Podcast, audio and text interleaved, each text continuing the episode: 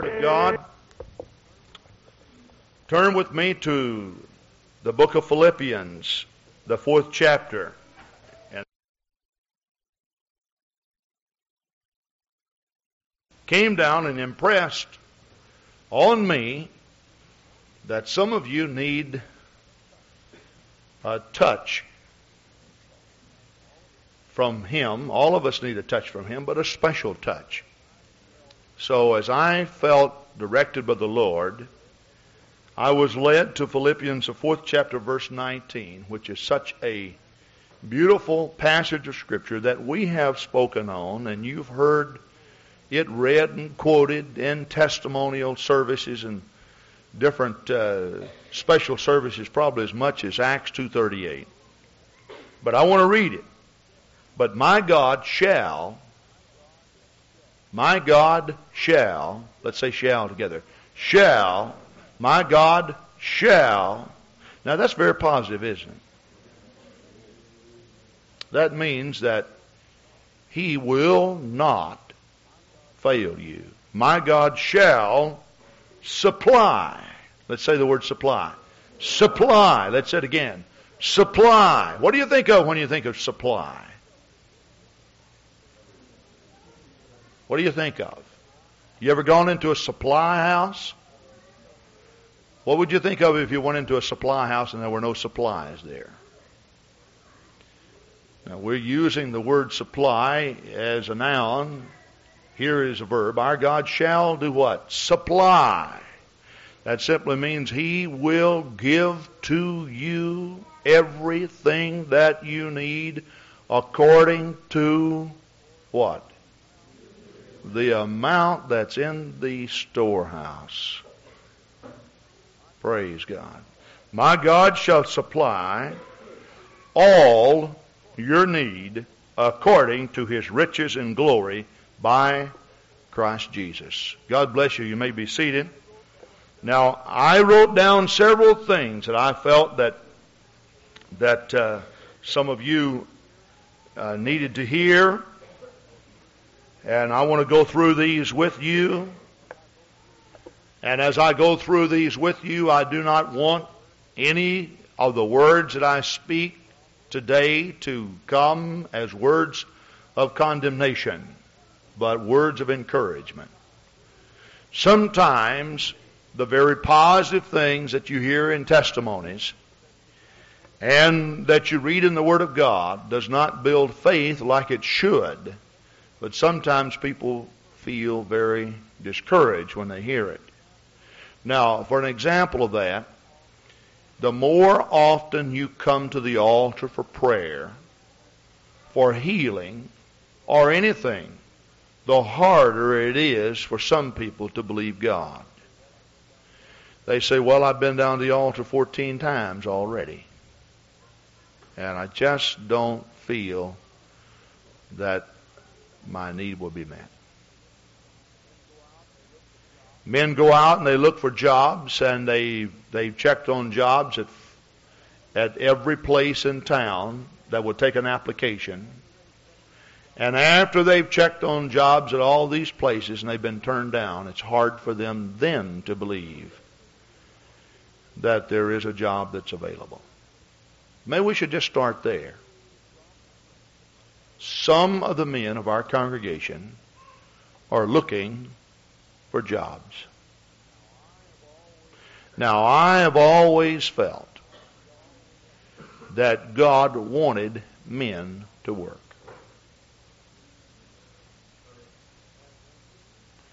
And when you search any Scripture, you must first, after finding certain things, place yourself in the category as a recipient of the blessing.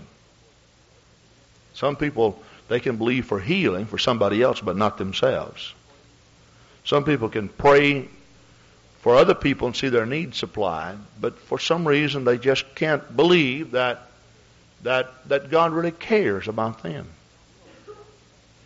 Do you know that God does care about you? There is not one person on this earth that God does not care about. He loves every person. But some people have complexes. They have lived with criticism, and they have been over the number of years burned or become embittered in certain situations, and they develop a complex. They don't feel that God really does love them, that God really cares for them. Oh, yes, He does. He cares for every person that's here.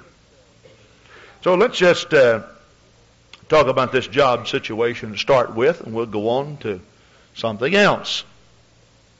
Now, everything that I say about this is not designed, or none that I say is not designed for discouragement, but all for encouragement. So if you're sitting here and you've been checking on jobs, and several of you have, and you haven't found them, we're not saying this as criticism to you. But we are giving you the foundation of the Word of God that will serve as encouragement to you. Now, what does the Bible say concerning employment? A good place to start would be 1 Timothy 5. Now, these words are very strong. Please understand that these words are very strong.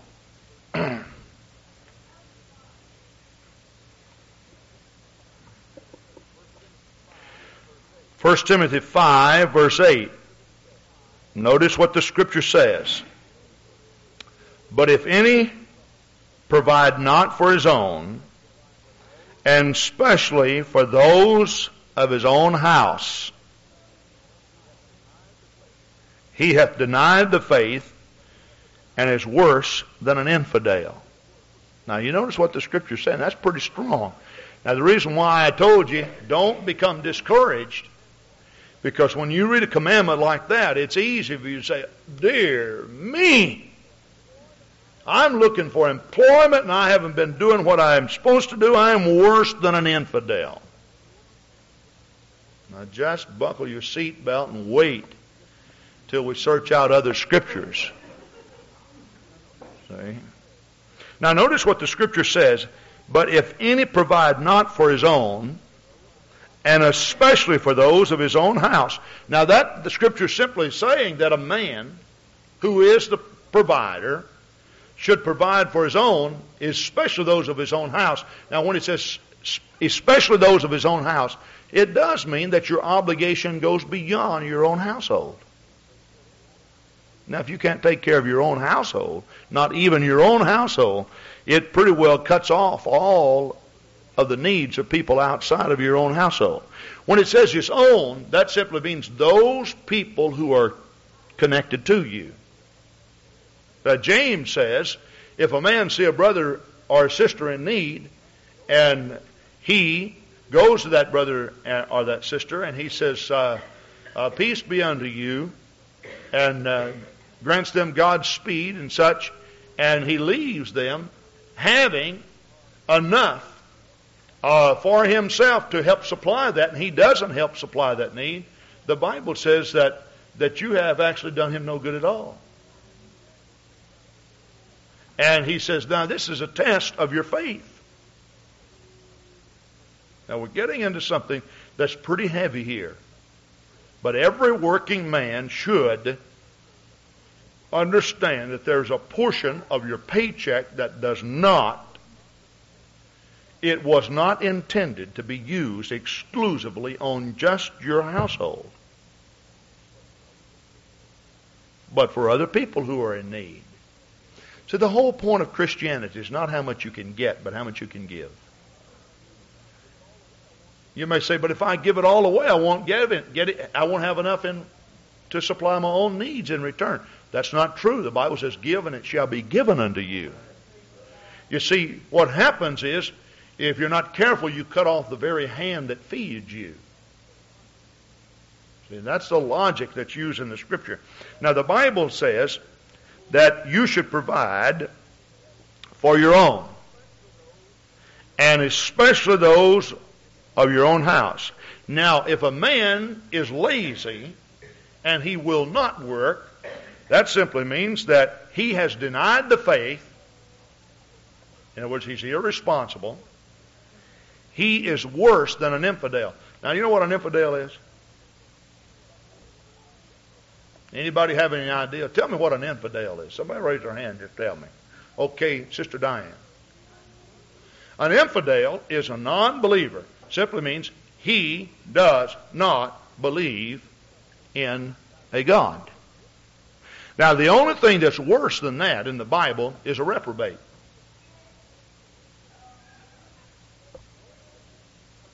That's the only thing that you can find in the Bible that's worse than an infidel is a reprobate.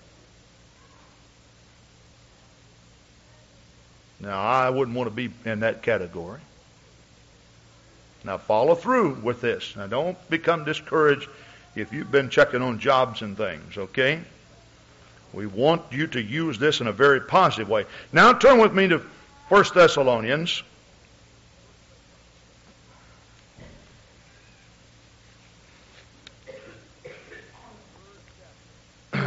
The third chapter.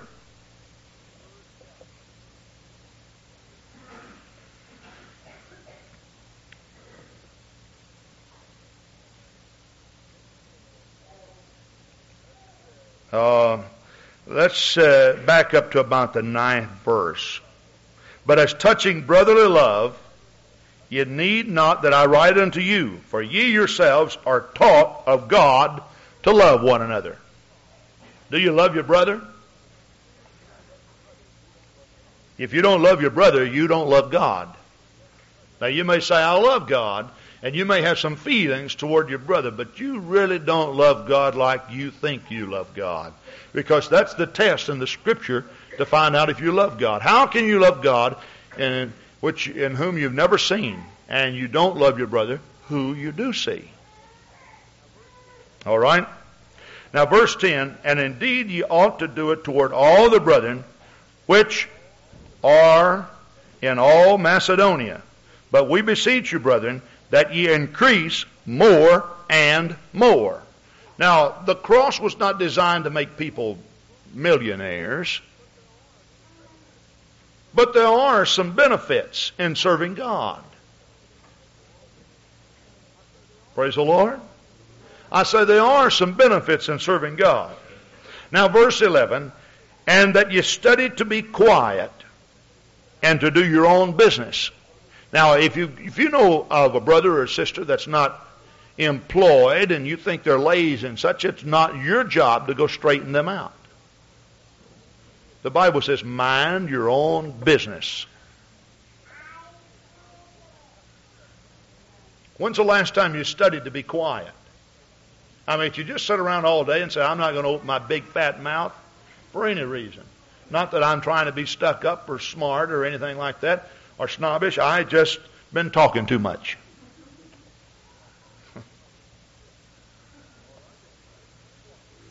All right, that you study to be quiet and to do your own business and to work with your own hands. How many of you brought your hands to church? You know what these hands are made for? Made for work. All right. Now, why should you work? Now, Paul says, as we command you. Now, notice what he says, that you walk honestly toward them that are without. Now, work, that you walk honestly, that simply means that an honest man, he's going to pay his bills. If he owes somebody something, he's going to go to him. Boy, if there's anything that gets under my skin, you know, it's like gravel in a shoe to me. It's to see somebody who will not pay what they owe.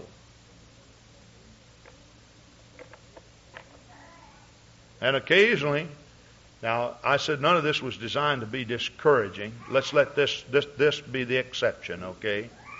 Let's just let this really hurt, okay? If you owe a bill and you will not face up to it and you won't pay it, you ought to feel so bad that you pull down your shades and not even look out the window until you clear it up with God, and then you get enough backbone to go and tell them, whoever it is, I don't have money to pay you.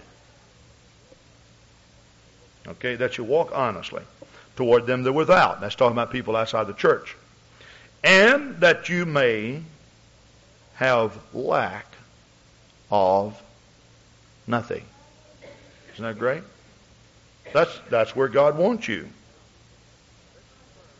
Now, let's turn to 2 Thessalonians 3. 2 Thessalonians 3,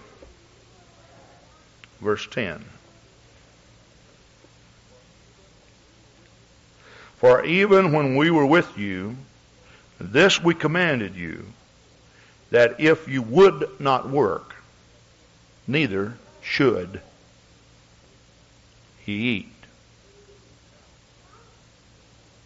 Now, verse 11, for we hear that there are some who walk among you disorderly. That simply means people who won't work. Working not at all, but they are busybodies. Now we should study to be what? Quiet. Study to be what? Quiet. And to do what? Mind our own business and work with our hands. Now, we have men in our congregation who are unemployed. That does not mean that any of you have a right to look at an unemployed individual and say, what's wrong with him? How come he won't work?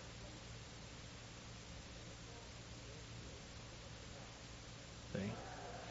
Now, to those who are unemployed, this is what I want you to do.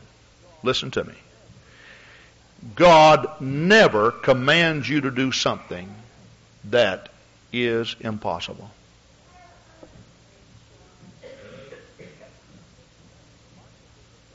Now, for an example, the Bible says the gospel of the kingdom must be preached unto all the world for a witness, then shall the end come. And one of the greatest discouragements that a lot of churches experience is this. We have evangelized and evangelized and evangelized. We can't reach our own city.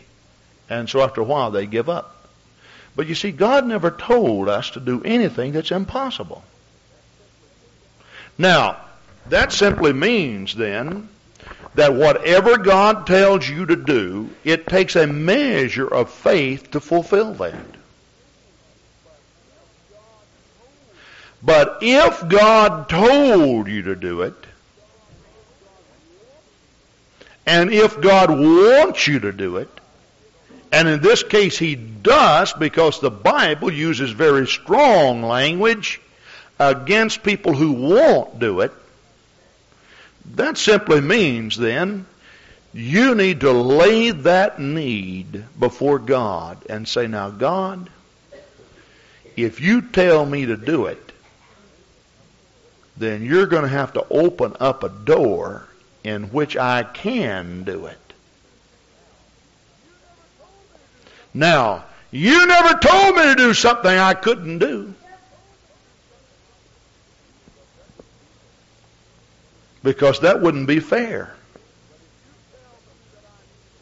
But if you tell me that I need to do it, then you show me where to do it. And you show me how to do it. And I will do it. See, the strong language used in the Bible is used against people who just won't do it. See? Not talking about the man who's trying his best to trust God and trying to do everything he can do. We have brethren here who are unemployed that are not lazy. I mean, they come over to the church and work and give time, and some have called me up and said, I want to come out to your house and work. I need to do something. I've checked on job and I'm not going to sit. Well, this is the type of individual I'm talking about. But every time you put in an application for a job, just believe that God's going to help you.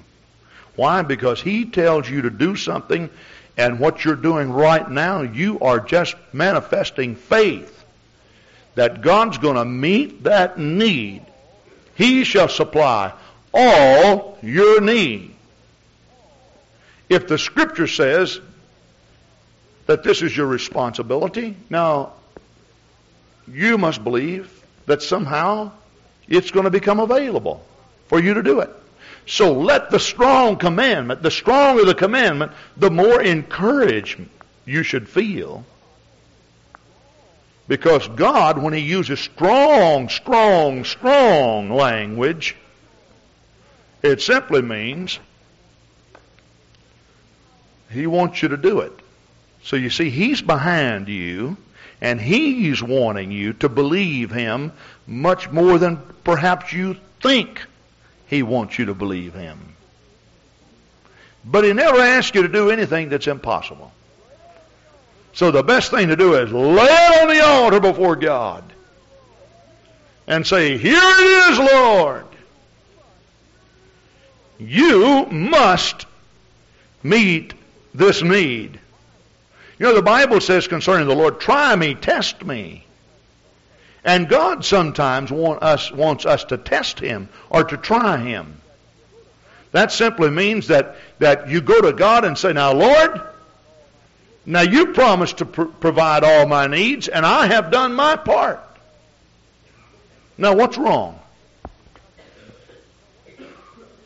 Not that you're commanding anything of God. It might be He comes back and says, "But you haven't done your part." You know, He could do that. Because, you know, if a man just sits at home, he's not going to inspire somebody to call you up and offer you a job. Now, He might do it if you're out looking for a job and you're really trying. You see, I've always had this particular feeling about God. When you sit down, He sits down. But when you get up, He gets up. And remember this, that our God is a God that never slumbers nor sleeps, the Bible says. And that simply means that when you get up, He gets up, but He can outwork you. He can go places you can't go. You see, when you retire at night, He keeps on working. But the moment you sit down and become derelict in your responsibilities, He sits down too. And I feel that same way about world evangelism. When the church is getting up on its feet and the church is doing all that the church can do, the Holy Spirit continues to work in the blackness of the night in places that people can't go. But you let a church sit down and nobody comes and visits that church. The Holy Ghost sends nobody by. But you can get up and you can go invite 50 people to church, and maybe none of them comes that you invited, but a whole lot of other people will come. Why? Because when you got up, God got up.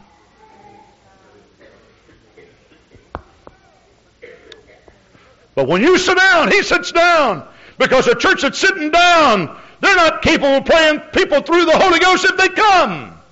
And they could care less if they got the Holy Ghost if they did come. So, if you're searching and seeking and such, let all of these strong commandments in the Bible be encouragement to you that God never intended for me to do something I could not do.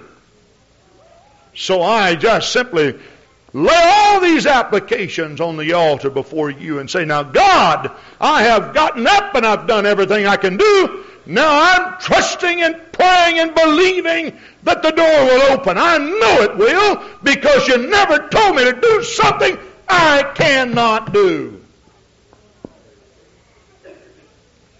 I remember when we first moved, I use myself as an example, and some of you have heard some of these stories, but I remember when we first moved to Shawano, I quit a job in a church and everything in Texas, and I moved up here, and I spent a lot of money coming and used the remaining part of the money that I had sold a brand new house from, and I used it on the down payment of a building in Shawano, and here we were, we rented a place, and I didn't have a job, and I was running out of money, and we had some people who came to our church, and They were on welfare, and they realized we had a need, so they brought a lot of commodity food in and such, and got down to where, you know, and I was checking on jobs. I was trying. I was doing everything I knew to do, and I just, Lord, I don't know what I'm going to do. I remember one day I went down to the basement. Oh, I was so discouraged. All my discouragement. I was really discouraged. And so I got down there and I began to pray. And I told the Lord, I said, "No, Lord, I'm not lazy. I just can't find anything." And I moved in January.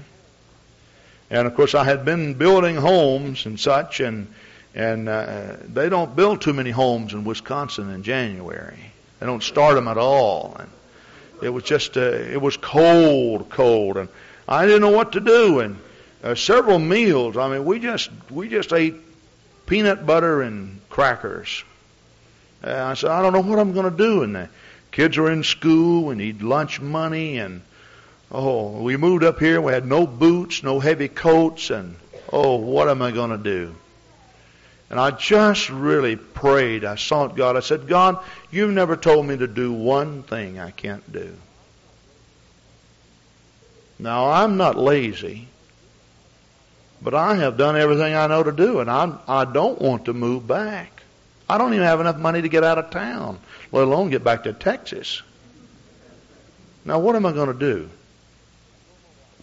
So I told my wife, I said, "I'll tell you what let's do. Let's take a trip down to Clintonville." I haven't checked on a job in Clintonville. So we went down there, and I went to Four Wheel Drive. And I just walked in there, and I filled out. I said, "I'd like to fill out an application." She said, "Well, we're not hiring." I said, "Well," I said, "I'd like to fill out an application anyway, if you don't mind." And she said, "Okay." So I filled out an application. She looked at it, and she said, "Well, just wait a minute." So I sat there. She went in. She came back, said, "The personnel director is tied up right now, but he looked at your application, and he wants you to start the work." Just like that. Now, the car was still running because it was so cold. Sister Graham was out in the car waiting. And so I said, "Well, when would you like me to start the work?" She said, "In the morning." See, I'd worked at Letourneau Incorporation in Longview, and I worked as a pattern maker and such, and they needed someone there at Four Wheel Drive. Somebody had just retired or quit or something. So I said, "Well, okay." And she said, "You come on to work, and we'll provide, make arrangements for you to go take a physical after your work today." So we need somebody real bad. They were building some fire trucks, and they had the deadline on getting them out. So I went back, got in the car, and we started down the road, and I had this big smile. And Sister Graham said, "What are you smiling about?" And I said, "I'm starting to work in the morning." She said, "You're not starting in the morning. Now you can't." I said, "I am." She said, "You were not in there long enough even for an interview." I said, "But I'm starting." She would not believe me. And I went back home, and I went downtown. I said, "I don't have any work clothes. We got to go buy work clothes." And she was not convinced. She was not convinced that I had a job until I bought some work clothes. But I had to have a pair of work clothes and some boots. And I went, and we hadn't, that was just the last of our money. Now, let me tell you, when I was in the basement praying that day, and the only way that I could have worked 2 weeks without a job was that while I was in the basement praying, the mailman came and placed something in the mailbox. And when I went upstairs and looked in the mailbox, there was a letter there from two sisters in Texas, and they had sent me a $100 check. I didn't even know that those sisters had any idea where I was or what I was doing. It was a mother and a daughter, and they met every day at a certain hour for prayer. They lived not in our home city, but a city nearby our home city. And this is what they said: "While we were in prayer, the Lord impressed us to send you $100. It was just enough for me to buy gasoline and to buy some work clothes and work boots and start on that job that God gave me." Praise God. Praise God. And you see, God sees your need. God knows your need. Now, that will not mean that you will never be tested nor tried. But it does mean this, that if you hold on to Him and you have faith, He will not let you down. Praise God. I'm not going to ask how many of you need a job right now, because we're going to all raise our hands. But if we raise our hands, you who need a job, I want you to lift your hands and I want you to say, thank you, God, for that job, wherever it is. Let's all lift our hands together. Praise God. We're not trying to embarrass anybody. Thank you, God. Thank you, God. Thank you, God. Thank you, God. Hallelujah, hallelujah, hallelujah. Blessed be the name of the Lord. Praise God, praise God. All right. Just believe the Lord that He's going to do that. Praise God. You have a need, and God will meet that need. Now I want to talk about healing. We have several people in our congregation who need to be healed. You need to be healed. Sister Bryant came this morning with a migraine headache. She's had these headaches for a long time. Now, I know what they're like, because when I first moved here, I had migraine headaches so bad that I could not stand myself at times. Really. Right after I moved here, and of course I'd had migraine headaches since having a heat stroke in Texas. But there were a couple of times that Sister Grant got on the phone and called some of the brothers of the church, and they came out to the parsonage and prayed for me. I had a headache so bad that I actually thought I was dying. A couple of times I came within just a gnat's breath of telling her to call the ambulance. I thought I was dying, really. And some of you brothers have been to the parsonage, and you know I meant so bad I'd go vomit and vomit and vomit and until I couldn't vomit anymore. And my head just killed me. And Sister Grant would put a wet, cold towel on my head, and nothing would help. Nothing. Just a splitting headache. I had no idea what was causing it. I thought maybe the weather or something, because every time I had a headache, Sister Brian had a headache. It was always on days when we had hot, humid weather like we had yesterday and perhaps even today. But I remember very distinctly looking in the Scripture, and I made a thorough search of the Scripture, and I came to the conclusion, God wants me to be healed of this headache. I was over in Racine one day, and I was over there to preach, and I had such a headache, I told Brother Sisko, I said, there is no way that I can preach. And he said, well, Brother Grant, we got this special service, and you're the guest speaker. And I said, listen, I am so sick. And he called around to a few of the brothers who were in the church at that time, in the building, and they just came in the auditorium, and he lay hands on me and prayed. Now, it was not an instant healing. It was not just like that. But I went home to his house. I stretched out on the bed and took a nap, and when I awoke, now I got enough relief to go to sleep. I did not have that migraine headache, and I have not had a migraine headache since. Now, I've had headaches, but not migraine headaches. See? Now, there were a couple of things that I discovered in the Scripture that I want to share with you that I feel that is very, very important. I think God heals a lot of people, and they don't understand exactly what's happening to them, and they become discouraged, and what should be a builder of faith becomes a discouraging thing to them. Now, James, the 5th chapter, and of course, I'm sure all of you could quote this Scripture. Who'd like to try to quote James 5:14? Do I see a hand? All right.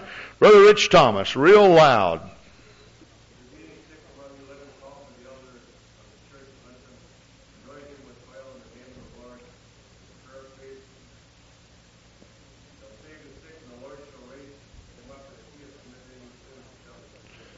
Got a couple little things turned around there, but it's all there, exactly like he said. He just got one phrase in front of the other.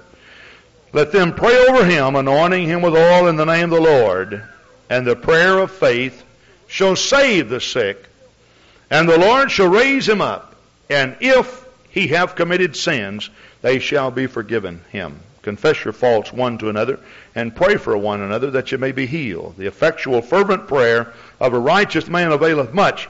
Now notice the logic that James uses. Now I like the book of James because it uses so much logic. Now when I say logic, you see when Paul evangelized, he went into marketplaces, he went into religious shrines, and he reasoned according to the Word of God. Now, logic can get you in trouble unless it's spiritual logic, the spiritual mind. Now, what he does, his logic, and I've already quoted some of it today, how can you say that you believe God when you won't help your brother? You know, I talked about helping people. He said, you have earthly needs. You won't give it to your brother. You tell him, now God will meet your need, but you're afraid to give it to him because you don't think God will meet your need. He said, now faith without works is dead. He said, you say you have faith. You don't have faith. Now, this is his logic about healing. Elias was a man subject to like passions as we are, yet he prayed earnestly that it might not rain.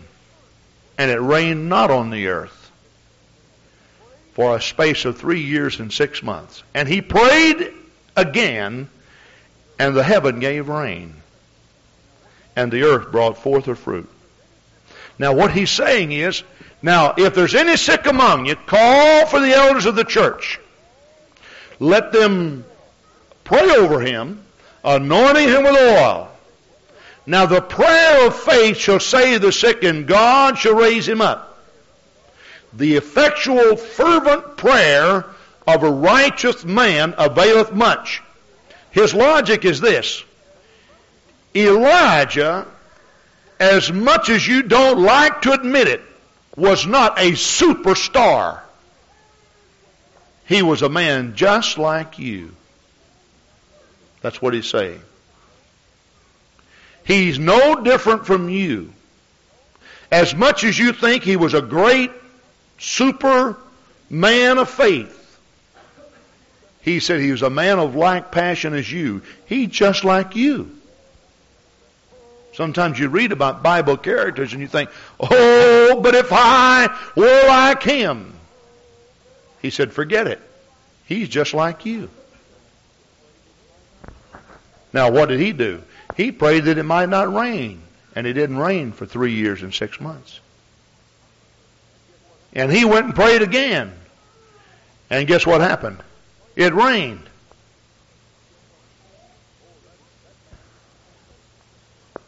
Oh, that man was a man of faith. But he's saying, he was no different from you. If you have a sickness, call for the elders of the church. Let them take oil and let them anoint you. Now, when they're all there praying and believing, just understand that God's Word says you can be healed and believe it and accept it. Now, I'd like for you to turn to 1 Corinthians 14.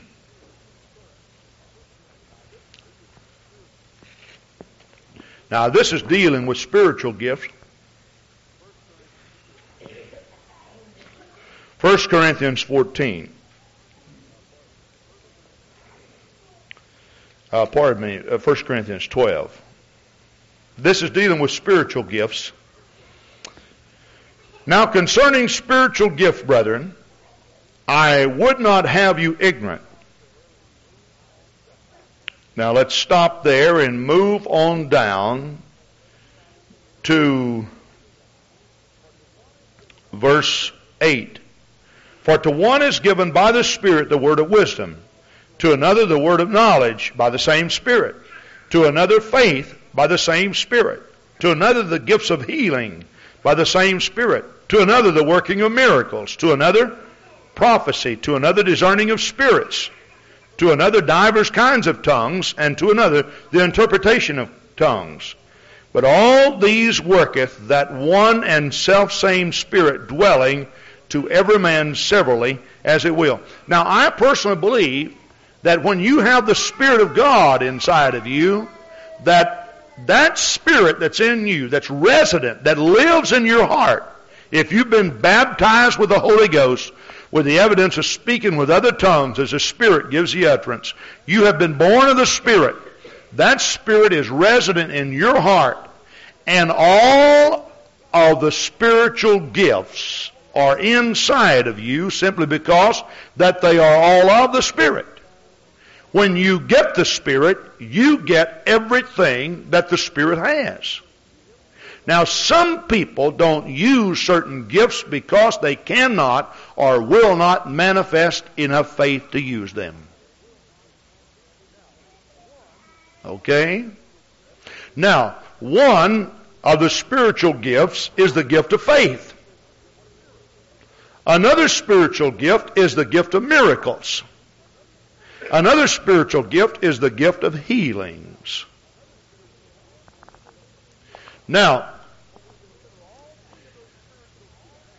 when we consider all three of those spiritual gifts, in many cases, they appear to overlap. In other words, here's a man who needs a job, and you manifest extreme spiritual faith in the commandments of God along with the entire congregation. You go out and bingo, you got a job. You know the Lord worked for you. Now, the gift of faith, as I can see it in the Scripture, is used on things outside of bodily needs. But when it comes down to the body and the needs of the body, there are two gifts that are used. The gift of miracles and the gift of healing. Now, the gift of miracles, you can find it in the Bible several places. An example of that is when Peter and John prayed for the man at the gate called Beautiful. Now, they didn't anoint him with oil. They just simply walked up to him, and Peter said, "Silver and gold have I none, but such as I have give I thee. In the name of Jesus Christ of Nazareth, rise up and walk." And he took him by his right hand and just literally picked the man up. Now, it didn't take him 3 months to be healed. He was healed instantly, right then and there. Now, that's a miracle. Now, a miracle simply means that it happens instantly. It goes against all the grains of the natural. It takes place on the moment, right then and right there. But if you notice in the spiritual gifts, he mentions the gift of healing or healings. Now, there must be a difference in the two gifts. If there were not, then we would have no need of two. But you see, resident in the Spirit of God, there is the gift of healings and the gift of miracles. Miracles, as we explained, takes place right then and there. Well, what about healing? Now, I have not had a migraine headache in a long time. But when Brother Sisko and those brethren prayed for me, I felt no surge of God's power flowing through me. I felt none of that. But immediately my headache got better. I went to rest. When I woke up, I didn't have it. And I haven't had it since. Now that is a healing. You see, healing is progressive. A miracle happens on the spur of the moment. You remember Brother Oggs talking about his condition? And you remember how he said that the doctor said he wouldn't walk again, and he wouldn't do this, and he said, now I'm not really for sure, and he went into all of his explanation there. In other words, what he was saying, I'm not really for sure what happened. Now, I'm not trying to say that I know what happened, but I've seen this happen so many times in people's lives. Now, the body will heal itself in many cases, but not all times.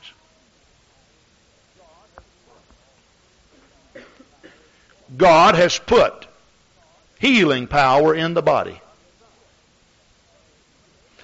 But sometimes things are invoked, put into, injected into our system that is impossible for the body to overcome.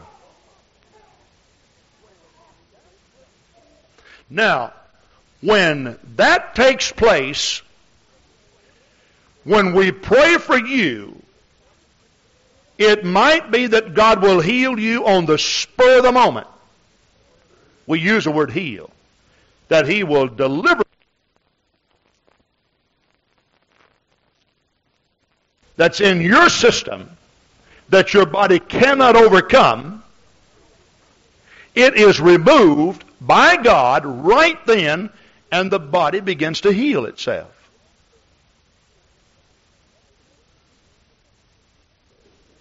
Now that's the gift of healing. In other words, whatever is in the body is removed and you're healed over a period of time. Now I prayed for a lot of people and I said, do you feel healed? Well, I feel a whole lot better than I did. But I can't understand what's taking place. If you're prayed for, you should right then and there declare the touch that God will give you, because the Bible says that that He will do that. By His stripes we were healed. If, while you are praying, it does not happen right then and there, don't leave discouraged.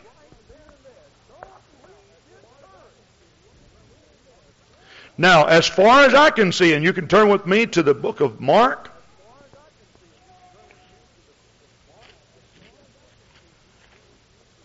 The 16th chapter. I know we're spending a little time on this, but what we're going to cover today, we're going to cover well. And what we don't have time to cover, we'll cover it some other time. Mark the 16th chapter. Now this is the Great Commission. Verse 14, afterward He appeared unto the 11 as they sat at meat, and upbraided them with their unbelief and hardness of heart, because they believed not them which had seen Him after He was risen. And He said unto them, Go ye into all the world and preach the gospel to every creature. He that believeth and is baptized shall be saved, but he that believeth not shall be damned. And these signs shall follow them that believe. In my name they shall cast out devils. They shall speak with new tongues. They shall take up serpents. And if they drink any deadly thing, it shall not hurt them. They shall lay hands on the sick. Now this is making reference to James 5:14. Peter did not lay hands on the man by the gate called Beautiful. The gift of miracles that takes place does not need the laying on of hands. But you notice in the gift of healing, what happens? Notice this.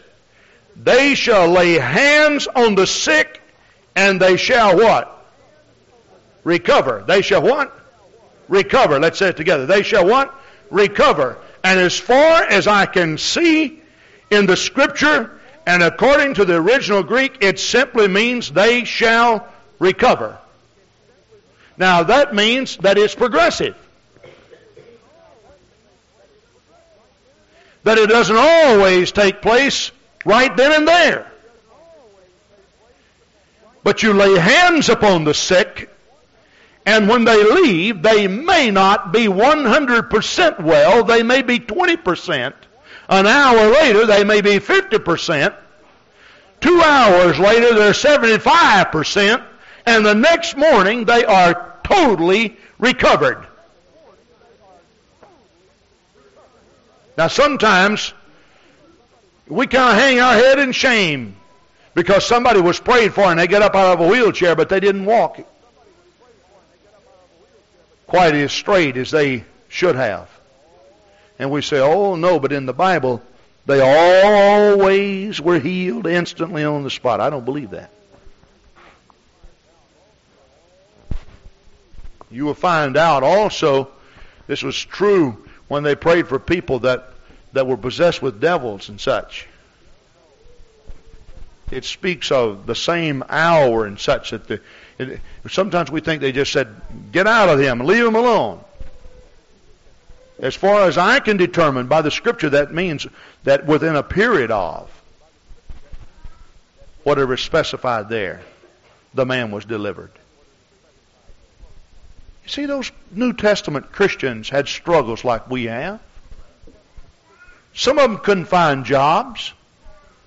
That's why it's in the Bible. Some of them had problems with healing. That's why James appeals to their logic and said, wait a minute.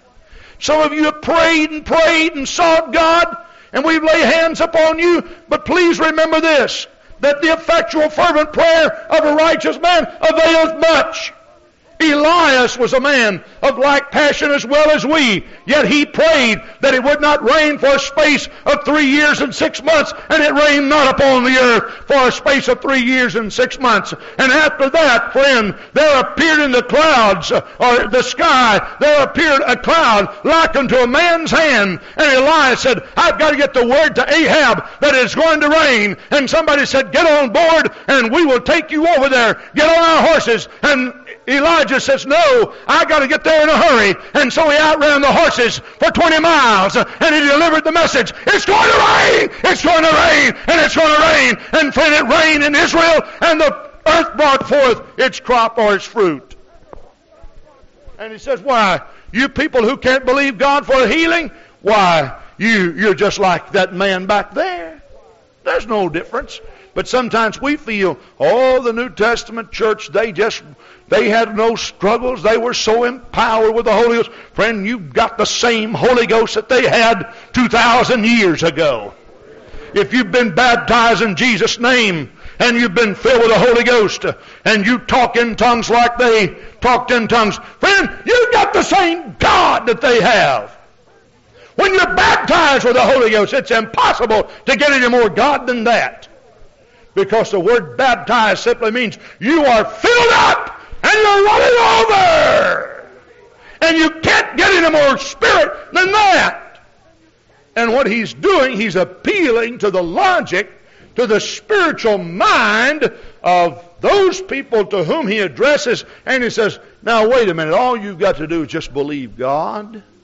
Take the spirit you have and use it and believe God.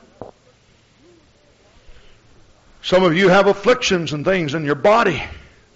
Praise God. Now, Brother Grant's not standing here to say that I don't ever struggle. I struggle just like you. And when I'm struggling, you come up and tell me, Brother Grant, oh, I'm praying for you. Then I get my healing. I come up to you and say, oh, I'm praying for you. But don't let it be discouraging to you. We prayed for you, just go away believing God's going to heal me. But healing is progressive.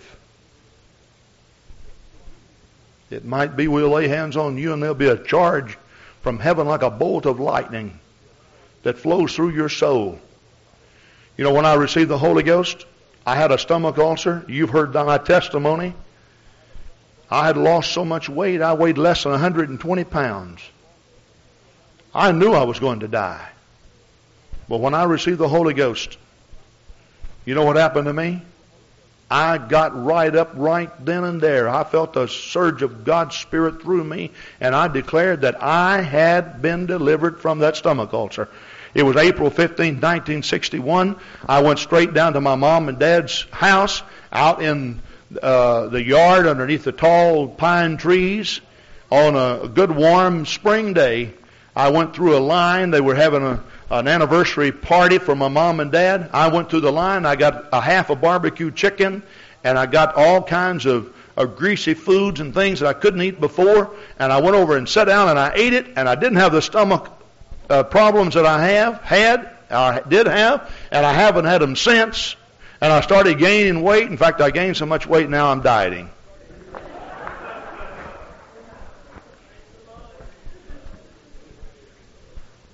But you know, when he healed me of migraine headaches, it wasn't that way. I felt no special touch. I felt nothing. But I felt a little bit better a little later, enough to lie down and go to sleep. And then when I woke up, it was gone. I preached that night. Praise God. Now, let me tell you something about that night. When I preached that night, there was a girl who had broken her leg during the construction of that new building over there. She's 14 years old. She was a daughter of the contractor. She came down to the altar that night, and I simply laid hands on her and prayed for her, and she started jumping around on that cast. Well, she had just broken that leg. And she told everybody she was healed. You know what she did? She went home and had her dad to saw that cast off. Well, what happened was her dad got to thinking about the insurance and such. So he called the doctor and said, I may have done a stupid thing, but I saw my daughter's cast off. So you did what? Well, so we had this service, and preacher prayed for her, and we believe she's healed, but I thought I should report what I had done. He asked her to bring her in. She was walking on this. He took her in, and they x-rayed her foot, or the leg, rather. It was in the ankle, I'm not for sure, foot or ankle or right above. And the doctor says, why, that thing is back together. It's grown back together. Now, it didn't take 2 or 3 days. It didn't. In fact, it happened right then and there. Right then and there. My mother was getting out of a car. Oh, I got so much to cover yet. I don't think I'm going to be able to cover it all. My mother was getting out of a car, and it was in a shopping, I wouldn't say mall, but a shopping center, real small one. You remember where 7-Eleven was there? And she was getting out of a car there at 7-Eleven in Henderson. And there was a car that was backing up and didn't even look around. And my mother had her leg outside of the door. And the door was like this. And the car came and closed that door with her leg hanging out.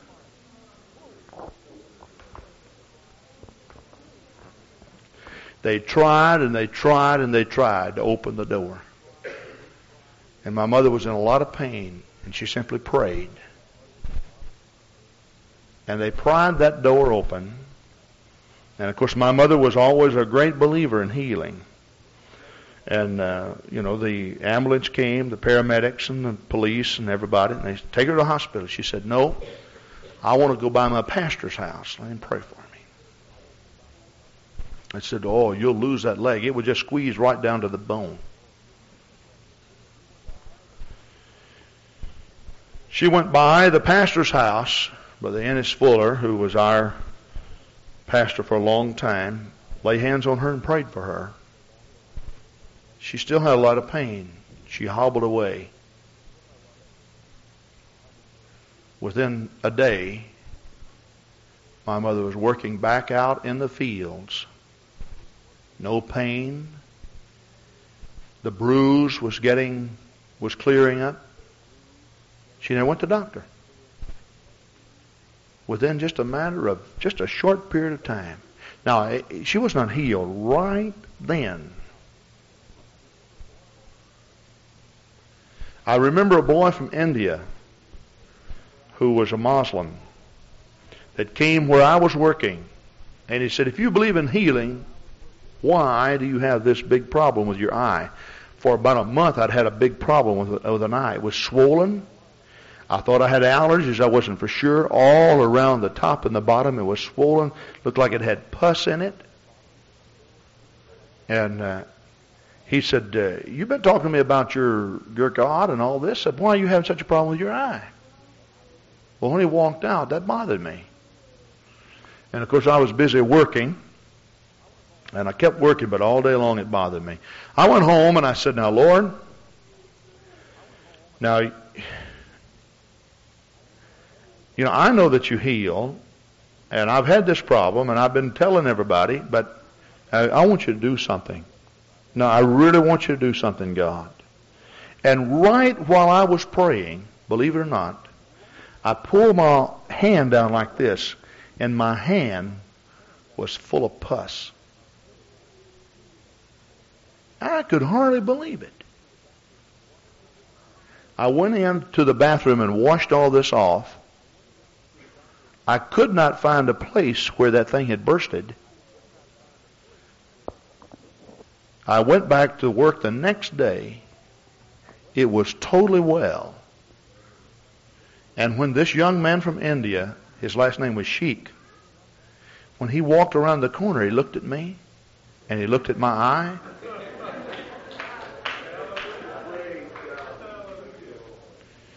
And he just turned and departed without saying a word.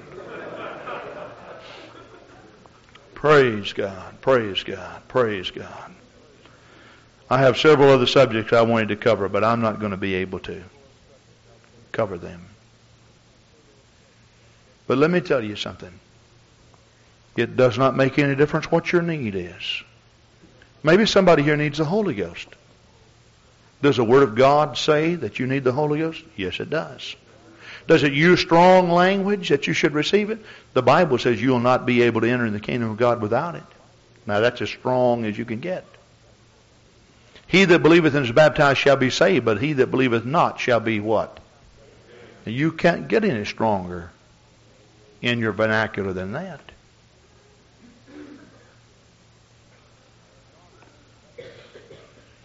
Now, if God feels that strong about it, then He wants to give it to you.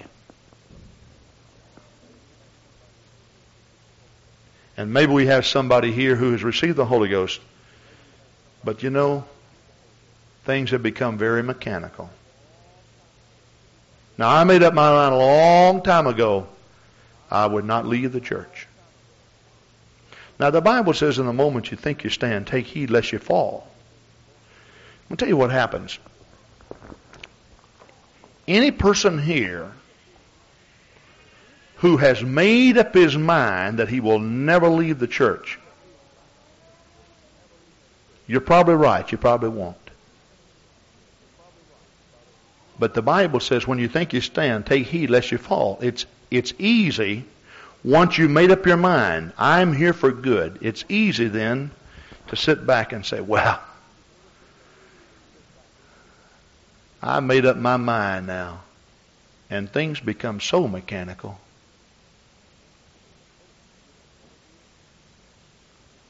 You may never do anything that's wrong as far as open sin. You'll be just as true to your spouse as the most holy person that's ever lived. Your integrity will be so great that if you were to make one little mistake and tell a lie, you'd go make it right. You may do all of that. But deep down inside, because your mind is so made up, you may be drying up spiritually. You see, you can live for God so long that it becomes so habitual that you do everything out of habit. And yet you have a need to pray through again and to speak with tongues again and to receive the refreshing that comes from the presence of the Lord. It's mechanical. Now you're not witnessing as much as you used to. In fact, you're not witnessing at all. Now when you're sick, you just run to the clinic the first thing. I'm not against you going to the doctor nor running to the clinic. But I am saying this. Listen to me carefully. You should never use Jesus Christ as your last resort. And some people only pray for healing when everything else has failed. I think your relationship with God should be paramount. It should be number one. Hallelujah. Hallelujah, hallelujah. And when you come to the house of God, you come because you realize you need the preaching and you need the fresh touch from the Lord. I won't allow this thing to become mechanical. I'll put myself under every day, lest by any means when I preach the gospel to others that I might become a castaway. You can backslide on the pew, brothers and sisters. And you appear to have all of your act together when deep down inside there is a need. Oh, hallelujah. I'd like for all of you to stand right now if you would.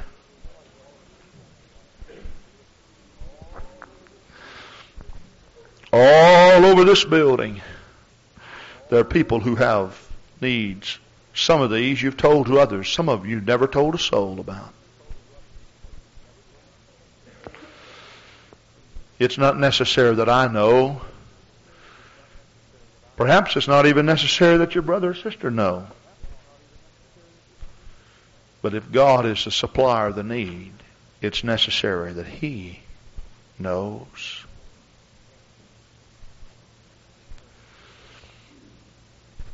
Praise God. What is your need right now?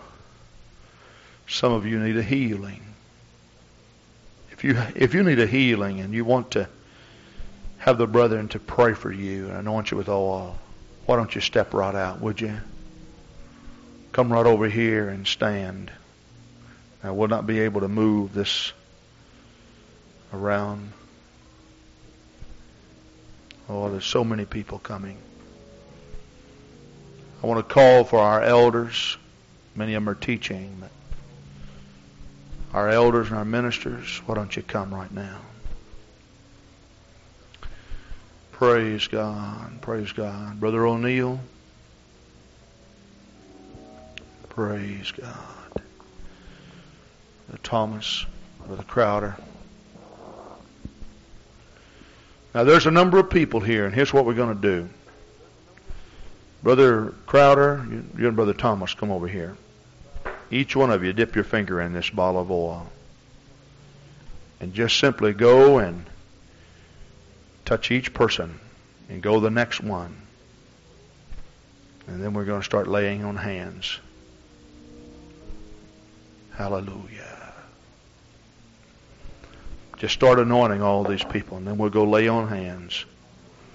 Hallelujah, hallelujah.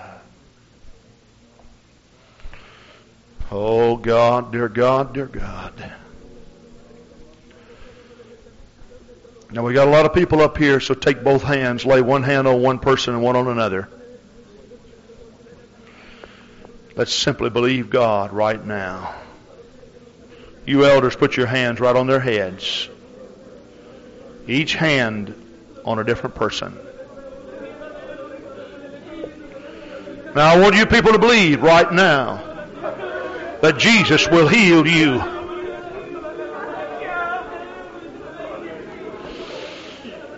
Hallelujah,